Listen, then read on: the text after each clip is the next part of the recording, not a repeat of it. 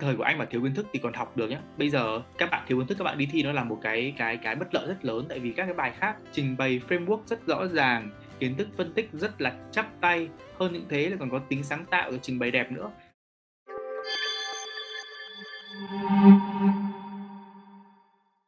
Sinh viên năm nhất, năm 2 tham gia cuộc thi marketing case thì thường mắc những sai lầm. Thường là các bạn thiếu kiến thức về ngành ngành hàng á, về kiến thức về marketing nên bài làm và các bạn nó nó khá là trẻ con ở cái chỗ là cái tính logic không cao, rồi không có tuân theo framework nào cả, dẫn tới việc mà các bạn làm thiếu sót khá là nhiều thông tin. Tiếp theo nữa là các bạn rất hay bị bay bổng. Bay bổng là những thứ như thế nào?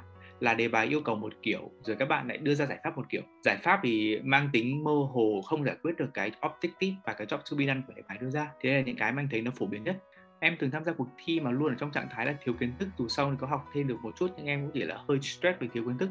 Anh nghĩ cái thời của anh á, là cái thời có thể chấp nhận được thiếu kiến thức. Nhưng em cứ tưởng tượng mà xem workshop, webinar như chương trình ngày hôm nay này, rồi rất là nhiều chương trình khác có rất nhiều khóa học khác tổ chức á, các bạn sinh viên bây giờ rất năng động. Bây giờ thời của anh mà thiếu kiến thức thì còn học được nhá. Bây giờ các bạn thiếu kiến thức, các bạn đi thi nó là một cái cái cái bất lợi rất lớn tại vì các cái bài khác trình bày framework rất rõ ràng, kiến thức phân tích rất là chắc tay hơn những thế là còn có tính sáng tạo và trình bày đẹp nữa. Bài các bạn không nổi bật là, là dễ bị rớt lắm. Các bạn tưởng tượng mà xem một cuộc thi có 700 đội thi ở trong có bốn đội vào chung kết từ một đội làm champion thì các bạn thấy là tỷ lệ chọn kinh không rất là kinh. Nên bài các bạn ấy tốt thôi là chưa đủ mà còn phải rất xuất sắc xuất sắc đến tất cả từ mọi thứ từ ý tưởng cho tới từ cách trình bày cho tới những kiến thức các bạn áp dụng.